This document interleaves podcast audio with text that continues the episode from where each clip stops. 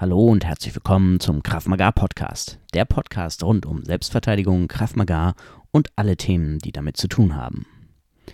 In dieser Folge möchte ich dir ein Thema nahebringen, das für dich vielleicht relevant ist, wenn du darüber nachdenkst, Selbstverteidigung zu trainieren oder wenn du jemanden kennst, mit dem du dich mal darüber unterhalten hast, ob der Selbstverteidigung trainieren sollte oder möchte oder was auch immer du da für ein Gefühl zu hast, vielleicht auch das Gefühl musst. Und ich will dir so eine kleine Argumentationshilfe geben oder auch selber eine Perspektive geben. Und zwar folgende. Selbstverteidigung ist eine der ganz wenigen Sachen, die man fast gar nicht outsourcen kann. Einige Leute können das, aber die meisten Leute können das so gut wie gar nicht outsourcen. Beispiel. Ähm, wir können heute in unserer modernen arbeitsteiligen Welt ganz viele Basisfunktionen des Lebens outsourcen. Wir müssen uns zum Beispiel nicht unser eigenes Essen jagen oder unser eigenes Essen anbauen, das haben wir outgesourced. Wir müssen auch nicht uns unseren Unterschlupf bauen, sondern haben das weitestgehend outgesourced und ähm, machen das in einer arbeitsteiligen Gesellschaft. Wir müssen also nicht selber uns äh, ja, ne, den Wetterschutz bauen, wie wir es mal hatten machen müssen. Mm, und das geht für ganz viele Sachen so. Wir müssen uns unser Essen auch nicht zubereiten, das können wir auch outsourcen und so weiter und so fort. Und natürlich haben wir auch in der arbeitsteiligen Gesellschaft, zum Beispiel jetzt die Institutionen, Polizei oder auch Sicherheitsdienste, aber Selbstverteidigung ist ein zeitkritischer ähm, Faktor, ist ein zeitkritisches Event. Das taucht eventuell plötzlich auf, also Gewalt, Aggression taucht plötzlich auf und passiert in einem engen Zeitfenster. Und in dem Zeitfenster reicht es eventuell nicht, zum Beispiel die Polizei zu rufen, weil es dauert einfach zu lange, bis die dann auch da sind. Also Selbstverteidigung kannst du nicht outsourcen. Es sei denn, du bist so vermögend, dass du dir 24-7 Bodyguards leisten kannst. Ne? Das wäre eine Form von Selbstschutz outsourcen, aber die meisten können das natürlich nicht. Das gehört also zu den ganz basalen Grundfunktionen des Lebens, die man nicht outsourcen kann und ist meiner Meinung nach deshalb so eine wichtige Grundkenntnis ungefähr auf einem ähnlichen Level wie Erste Hilfe. Das ist genauso.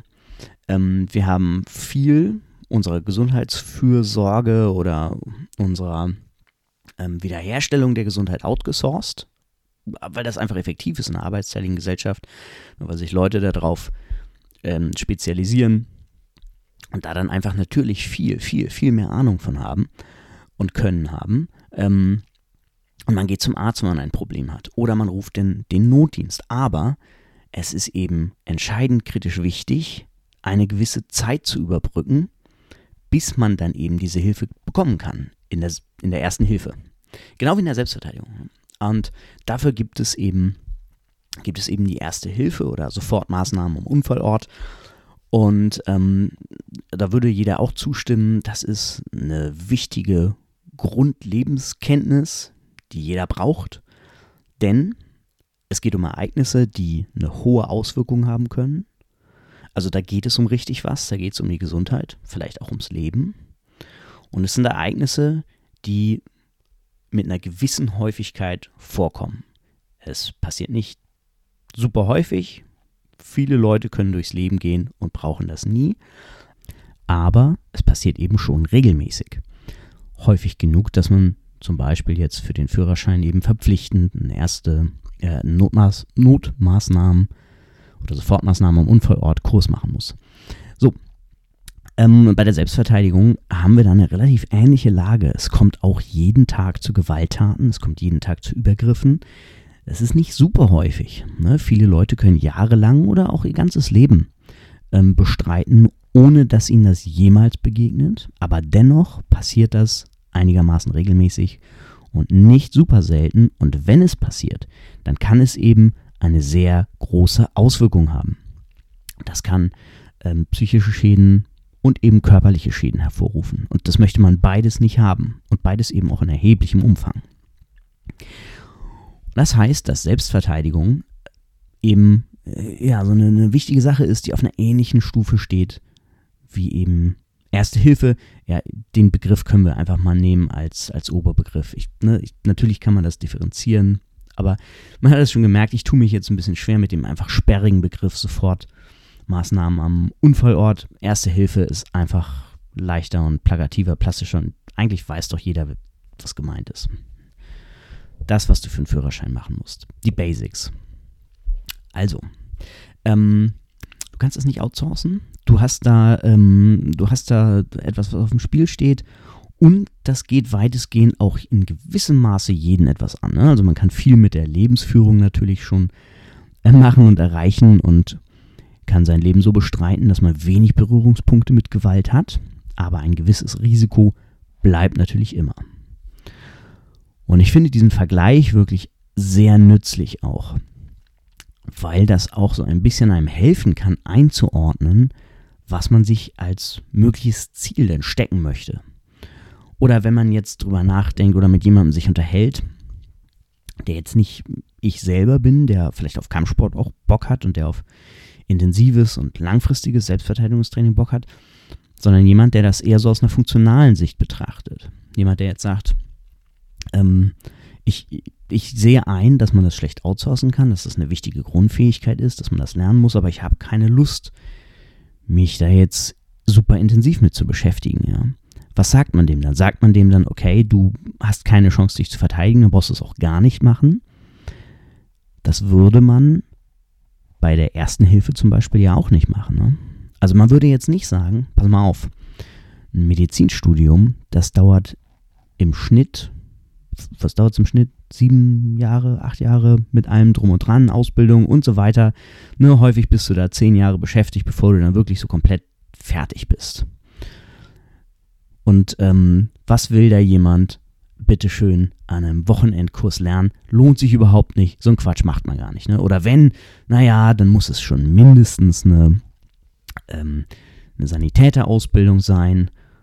Und das, das sagt da ja aber natürlich auch keiner. Ne? Weil halt ganz einfache Basics schon helfen können, um Zeit zu überbrücken, bis professionelle Hilfe kommt. Ne? Oder bis von außen weitere Hilfe kommt. Und das kann richtig viel schon bringen. Super wichtig. Das weiß jeder und das wird jedem auch gesagt. Ne? Einfach anfangen und machen und sich trauen, Leuten helfen und einfach die ganz, ganz basalen Dinge, stabile Seitenlage, ähm, Herzmassage, Beatmung, so ganz, ganz einfache Basics können schon den Unterschied machen. In der Selbstverteidigung kann das genauso sein. Und deshalb finde ich es auch sehr schädlich, wenn man da immer mit dem Anspruch rangeht, Leute müssen unbedingt richtig gut kämpfen lernen. Natürlich ist mehr mehr ja, und besser ist immer besser und natürlich ist es schön, wenn Leute kämpfen lernen wollen, für mich jetzt als Trainer. Und ähm, natürlich macht das auch Spaß und bringt einem auch viel fürs Leben, aber das wollen halt nicht alle. Manche Leute wollen einfach nur auf einem Niveau, wie zum Beispiel eben auch sie über Erste Hilfe denken, möchten die sich selber schützen können. Und es ist etwas schade, dass diese Leute gerade häufig alleingelassen werden. Weil da gibt es so drei, drei mögliche äh, Szenarien, was denen passieren kann. Erstens, Szenario A, die geraten an einen passionierten Kampfsportler oder passionierten Kampfkünstler oder passionierten Selbstverteidigungssystemtrainierenden, der den dann den Zahn ziehen möchte und den sagen möchte, hey, pass auf, das musst du jahrelang trainieren, du musst das auch ordentlich trainieren. Du musst Sparring machen und du musst das drei, besser viermal die Woche trainieren. Und die haben natürlich auch total recht, wenn die mit dem Anspruch, mit ihrem Anspruch daran gehen. Aber ähm, das ist eben der Anspruch des Medizinstudenten. Ja, das ist der Anspruch, der Arzt werden möchte. Das ist der Anspruch, ähm, der, der aus irgendeinem Grund sagt, ich muss das so gut können, dass selbst wenn ich richtig Pech habe und alles total dumm läuft und da mehrere sind und die auch was können und was auch immer, äh, ich muss das so gut können, dass das in jedem Fall hilft. Kann ich verstehen und ist auch legitim, aber das kannst du gar nicht unbedingt auf alle anderen Leute überstülpen. So, ähm, aber das ist so die eine Sicht. Dann gibt es die zweite Sicht, das würde ich mal so als die Scharlatane bezeichnen wollen, ja. Das sind dann die, die sagen, ja, Selbstverteidigung ist ganz einfach, pass auf, ich zeige dir hier diesen Kniff und diesen Trick und der Griff hier, damit wirst du jeden Angreifer in Sekundenschnelle besiegen. Oder mit diesem Schlag schlägst du dann jeden Angreifer K.O. Oder wenn du hier hintrittst, zwischen die Beine, was auch immer, mit diesem Tritt, dann kannst du jeden Angreifer loswerden. Und das ist natürlich kompletter Bullshit. So funktioniert es nicht. Kann man sich auch logisch erschließen. Ne? Wenn es einen Griff gäbe oder einen Tritt gäbe oder einen Schlag gäbe, der relativ leicht zu lernen ist, vielleicht innerhalb einiger Stunden, der sehr effektiv wirksam ist, wo man jemanden immer ausschalten kann und der auch in so einer stressigen Situation gut anzubringen ist, wo man dann leicht treffen kann, weil das Ziel vielleicht groß ist und sich nicht so schnell bewegt oder was auch immer. Ähm, wenn es das gäbe, ja. Was zur Hölle sollte jetzt jeden davon abhalten, nur noch diese eine Sache zu machen, die so super wirksam ist? Spätestens seit den letzten 15, eigentlich ja noch mehr, ne? aber spätestens in den letzten 15 Jahren hätte sich das doch in Windeseile auf der gesamten Welt durchgesetzt. Über YouTube, über MMA, über was auch immer. Jetzt könnte man natürlich sagen, okay, das, das kann ja sowas sein, was so gefährlich ist, dass man es im MMA nicht machen darf, ja. Aber dann hätte sich das trotzdem innerhalb kürzester Zeit durchgesetzt. Und es würden alle Leute machen, die Bock auf Gewalt haben. Ja, also da würde es sich am schnellsten durchsetzen. Ne, glaubt man nicht, dass Leute, die Bock auf Gewalt haben, sich diese Info nicht hätten besorgt. Das ist deshalb nicht der Fall, weil es sowas nicht gibt. Das existiert nicht. Leute, die Bock auf Gewalt haben, hätten das längst durchdrungen. Aber zum Glück, kann man dann auch wieder sagen, ne, gibt es keine Technik, die immer wirkt. Es gibt keine Super- und Geheimtechniken. Selbst wenn es Geheimtechniken gegeben hätte, heutzutage würden die nicht mehr existieren.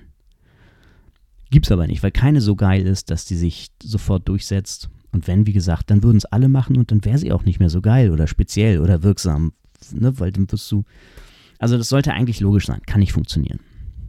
Das heißt, alle in diesem Mittelbereich, ne, das ist quasi, als würden die sagen, du musst nur jetzt so ein paar Wochen Ausbildung machen und dann bist du schon ungefähr auf dem Level, von einem Medizinstudenten kurz vorm Abschluss. Ne? Also das ist der Arztweg, aber ohne viel Arbeit, ohne Blut, Schweiß und Tränen. Und das ist totaler Bullshit. Und dann gibt es so die dritte Fraktion. Das ist dann meiner Meinung nach halt so der Selbstschutz bemühte im kritisch-rationalen Kontext. Also das wäre dann halt jemand, der sagt, okay, äh, wir setzen uns jetzt hin, überlegen halt, was sind die Ressourcen, die wir haben. Es gibt Leute, die haben da nicht viel Zeit zu.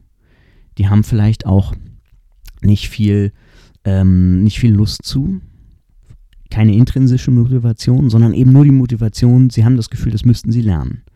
Was machen wir jetzt mit denen? Lassen wir die alleine und sagen, ihr Pech gehabt? Ihr müsst zu Gruppe 1 gehören, den Kampfsportenthusiasten, die da richtig Bock drauf haben und das drei, viermal die Woche machen. Sagt man, na gut, dann geht halt zu den Scharlatanen und werdet halt ähm, vertrimmt, wenn ihr dann mal wirklich in eine gefährliche Position kommt. Oder sagt man dann eben, das ist die dritte Gruppe, na gut, wir versuchen jetzt das Beste draus zu machen. Wir versuchen jetzt, wie zum Beispiel im Erste-Hilfe-Kurs, zu sagen, okay, wir machen jetzt das aller, aller Wichtigste mit euch, damit ihr so halbwegs unbeschadet über die Zeit kommt, dass ihr vielleicht weglaufen könnt, dass ihr vielleicht durchsteht, bis Hilfe dazukommt, zum Beispiel eben Polizei. Also ganz analog wie bei der ersten Hilfe eben. Und kommuniziert das auch so, dass das genau das ist. Nicht, man lernt jetzt kämpfen und jemanden dann innerhalb von Sekunden ähm, kampfunfähig machen mit dem geheimen Trick, den man innerhalb von wenigen Stunden lernen kann und dann immer funktioniert, sondern wie bei der ersten Hilfe, ja, da wird man auch nicht alle Krankheiten heilen können. Niemand behauptet das. Aber, ähm, ja, es gibt einfach ein realistisches Bild. Und wenn du selber eben überlegst, dann solltest du dir klar werden, was ist das, was ich will? Will ich kämpfen lernen? Möchte ich oder kann, will ich gucken, ob ich vielleicht einer von den Enthusiasten werde? Oder möchte ich tendenziell eher Erste Hilfe lernen. Und das heißt, ich mache das für einen gewissen Zeitraum. Und das muss ich allerdings in der Tat dazu sagen, das wird nicht so schnell gehen wie ein Erste-Hilfe-Kurs. Es ist ein bisschen komplexer. Beim Erste-Hilfe-Kurs, ne, wenn du da jemandem helfen musst, die, die ganz krassen Situationen, wo das wirklich notwendig ist, da wirst du von den Leuten nicht mehr viel Feedback bekommen, den du dann Erste Hilfe leistest. Ja? die machen nicht mehr viel. Das heißt, du kannst da eventuell in aller Ruhe, in Anführungszeichen, ja, bitte nicht falsch verstehen, Aber es ist anders wie eine Situation, wo du mit einem Menschen oder mehreren Menschen, die dich aggressiv angehen, vielleicht angreifen wollen oder kurz davor stehen, mit denen zu interagieren, ist natürlich komplexer. Ja, weil Menschen einfach an sich komplex sind. Es gibt mehrere Möglichkeiten, wie die agieren können. Während es bei der ersten Hilfe so ein bisschen eingeschränkter ist. Ne? Da ist der Fokus natürlich ähm, auf dem Blutkreislauf und der Atem noch und ähm, dass derjenige jetzt nicht erstickt, zum Beispiel an seinem eigenen Erbrochenen. So, das sind erstmal die Basics und den Rest, den kann man so ein bisschen außen vor lassen. Und die Selbstverteidigungssituation ist etwas komplexer. Aber sie ist nicht viel komplexer. Eben nur ein bisschen. Ähm, also, man kann analog wie, zuerst, wie zur ersten Hilfe gedacht auch an das Thema Selbstverteidigung rangehen. Und das ist meiner Meinung nach dann so, so eine Art Minimum, was jeder machen kann und jeder machen sollte. Wie gesagt, das ist dann nicht so optimal mit einem Tag getan wie bei der ersten Hilfe, wobei das natürlich auch empfohlen ist, die immer mal wieder aufzufrischen. Bei Selbstverteidigung ähnlich. Man kann mit zwei, drei Tagen, mit vier, fünf Trainingsstunden schon so ein ganz, ganz kleines bisschen was machen in Richtung Erste Hilfe. Und das sollte man dann aber regelmäßig natürlich auffrischen und davon auch nicht viel erwarten. Logisch. Und idealerweise sollte man das dann noch ein bisschen intensivieren und ergänzen. Denn Selbstverteidigung gehört zu den wenigen Sachen, die man überhaupt nicht gut outsourcen kann. Wenn man sich nicht Bodyguards leisten kann, dann wird man eben in Situationen Zeit überbrücken müssen, genau wie bei der ersten Hilfe auch. Und da kommt es dann komplett auf einen selber an. Und wenn man so ein bisschen eine Idee hat, ein einfaches Rezept, was mache ich jetzt? Genau wie in der ersten Hilfe dann hilft einem das wahnsinnig weiter in der Situation etwas weniger wahrscheinlich in Panik zu verfallen und etwas wahrscheinlicher einen sinnvollen Beitrag zu leisten, in dem Fall eben zu seiner eigenen Sicherheit oder zu der Sicherheit von den Leuten um einen rum, mit denen man unterwegs ist und so weiter.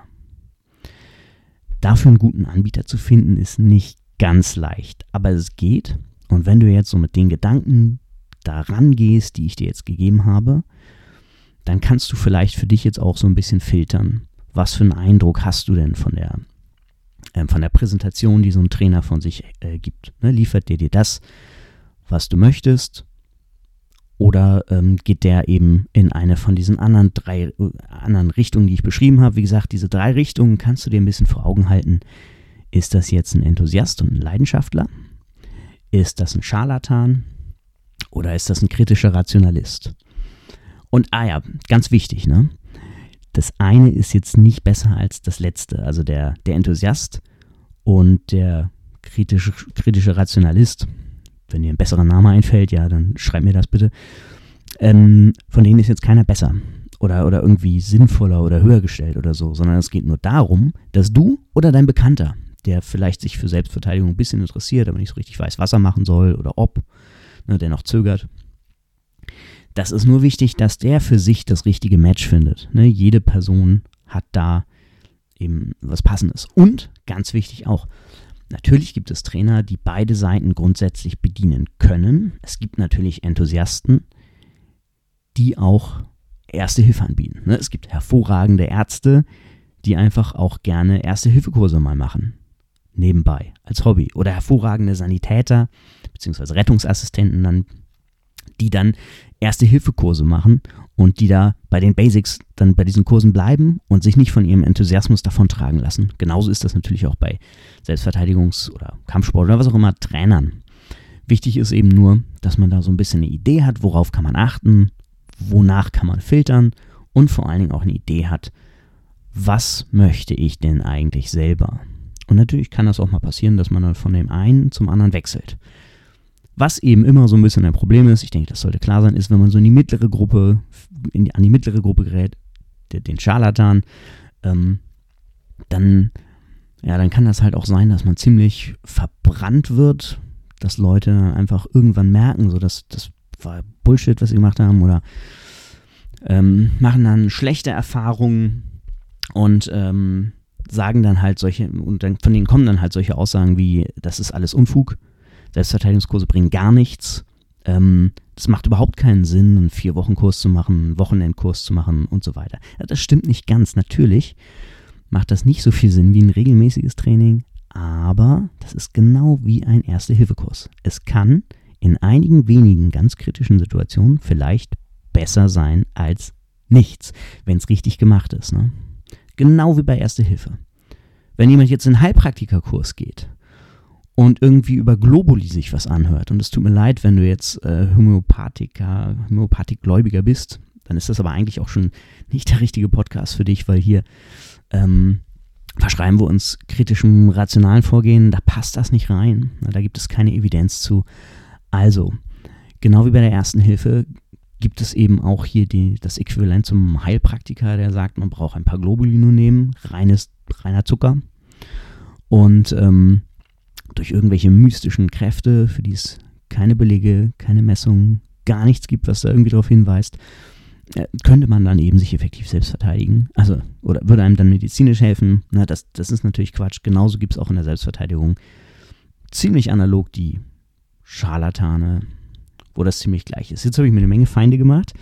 Ähm, aber geht halt nicht anders. Äh, ich muss natürlich auch sagen, was meine Überzeugungen sind. So, wenn dir das gefallen hat, dann sehen wir uns beim nächsten Mal wieder.